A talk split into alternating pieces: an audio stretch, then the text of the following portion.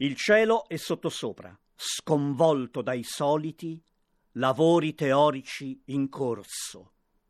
Non passa lustro senza che una dispettosa teoria tiri l'elastico anagrafico all'età dell'universo, che la lente anamorfica d'un telescopio non gonfi il tempo e retrodati l'infinito riparato il guasto alla scarsa stima precedente, ogni nuovo scatto numerico è corruzione statistica che approssima ai quanti. Le teorie non pagano pegno e neanche le successive ipotesi correttive